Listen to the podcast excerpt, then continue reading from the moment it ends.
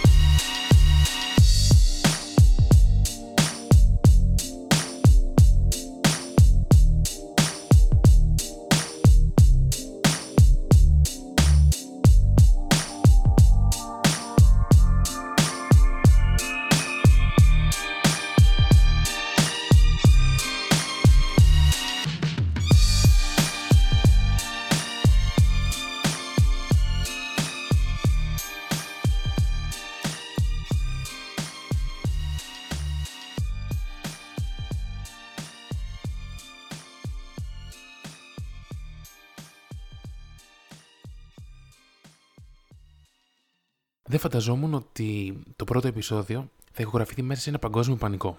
Η αλήθεια είναι πως υποθέτω κανένας και καμία δεν φανταζόταν πως θα υπάρξει μια τέτοια κατάσταση που θα μας οδηγήσει σε κατοίκον περιορισμό και με τον φόβο της προσωπικής μας υγείας. θυμάμαι στις αρχές του μήνα πως είχαμε ενημέρωση από άλλες χώρες για την υπάρχουσα κατάσταση, όμως μας φαινόταν κάτι πολύ μακρινό. Μια πραγματικότητα που πρέπει να τη δεχτούμε, όσο φύσικη και αν είναι. Και ίσως αυτό να αποτελεί και ένα μυστικό για όλες τις δυσκολίες της ζωής μας, από τις οποίες δεν μπορούμε να ξεφύγουμε. Προσαρμογή. Ίσως είναι μια λέξη που θα μπορούσε να βοηθήσει.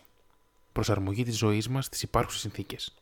Το ερώτημα που μας έρχεται να εκφράσουμε συνήθως είναι γιατί να τύχει αυτό, γιατί θα έπρεπε να το ζήσουμε και αυτό; Θυμηθείτε πόσες φορές έχετε αναρωτηθεί για οποιαδήποτε δύσκολη κατάσταση. Είναι από τις φορές που δεν υπάρχει απάντηση.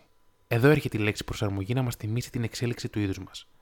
Όσο πιο ανθεκτικοί γίνουμε και βρούμε λύσεις άμεσα, τόσο περισσότερο μπορούμε να προχωρήσουμε στη ζωή μας με περισσότερη άνεση.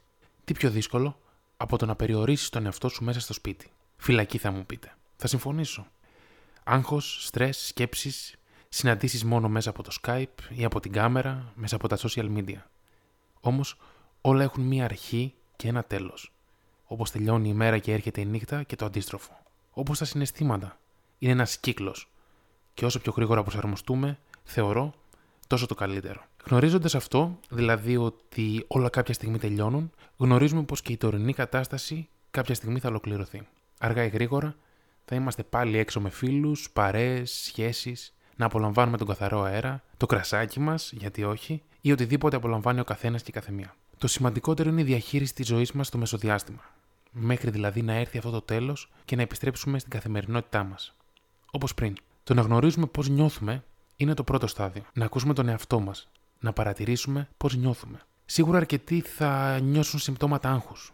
Πονοκέφαλο, έλλειψη όρεξης για φαγητό ή και το αντίθετο, μια μόνιμη ένταση και μια νευρικότητα, έλλειψη διάθεσης για ύπνο ή ακόμη και αλλαγές στη συμπεριφορά μας όπως δυσκολία να φροντίσεις τον εαυτό σου, να μην μπορείς να ευχαριστηθείς τον ελεύθερο χρόνο και γενικότερα μια αυξημένη ανησυχία για την υπάρχουσα κατάσταση και όχι μόνο. Για να δούμε τις πρακτικές λύσεις για όλους που μένουν μέσα στο σπίτι. Ξεκινάμε από τα βασικά. Από τη διατροφή και την ενυδάτωση. Η όρεξη είναι φυσιολογικό να αλλάξει από τη στιγμή που αλλάζει και η ρουτίνα μας, και πόσο μάλλον όταν δεν είμαστε ενεργοί. Η συχνή κατανάλωση τροφής διατηρεί τα ποσοστά ζαχάρου του αίματος σταθερά και αυτό έχει σαν αποτέλεσμα στην καλυτέρευση της διάθεσης και της ενέργειάς μας.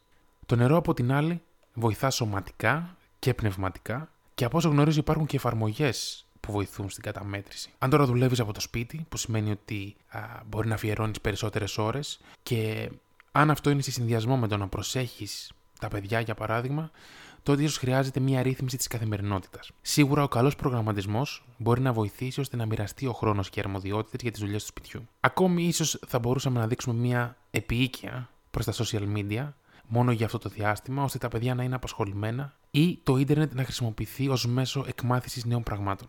Καθαριότητα των χεριών. Ωστόσο, εδώ χρειάζεται προσοχή για άτομα που μπορεί να πάσχουν από ιδιοψυχαναγκαστική διαταραχή και η καθαριότητα των χεριών μπορεί να προκαλέσει σίγουρα μια επιδείνωση της κατάστασης. Χρονομέτρηση λοιπόν του πλησίματος για 20 δευτερόλεπτα είναι μια καλή λύση. Η διατήρηση επαφών μέσω βιντεοκλήσης, μηνυμάτων, τηλεφωνική κλίση μπορεί σίγουρα να λειτουργήσει ως μια παρέα, ακόμη και αν η φυσική τους παρουσία είναι δύσκολη. Επίσης, είναι πολύ θετικό να μοιραζόμαστε στιγμές άγχους ή προβληματισμών με φίλους ή άτομα που νιώθουμε ότι μπορούμε να μοιραστούμε αυτά τα συναισθήματα. Αν είσαι μόνος ή μόνη, βρες την αγαπημένη σου σειρά ή το αγαπημένο σου podcast στο YouTube ή σε οποιοδήποτε άλλο μέσο. Από τα σημαντικότερα είναι να διατηρήσουμε τους εαυτούς μας ενεργούς. Καθάρισμα, μουσική, γυμναστική και βέβαια μείωση του χρόνου που καθόμαστε όσο αυτό είναι εφικτό. Βρίσκουμε την ευκαιρία να πάρουμε καθαρό αέρα, να απολαύσουμε τον ήλιο είτε στο μπαλκόνι είτε οπουδήποτε μας το επιτρέψουν οι συνθήκες. Α αποτελέσει λοιπόν μια ευκαιρία να ενεργοποιήσουμε το μυαλό μας, να γίνουμε δημιουργικοί και να μετατρέψουμε τον κενό χρόνο σε αποτελεσματικό και χρήσιμο. Όλα κάποτε έχουν ένα τέλος.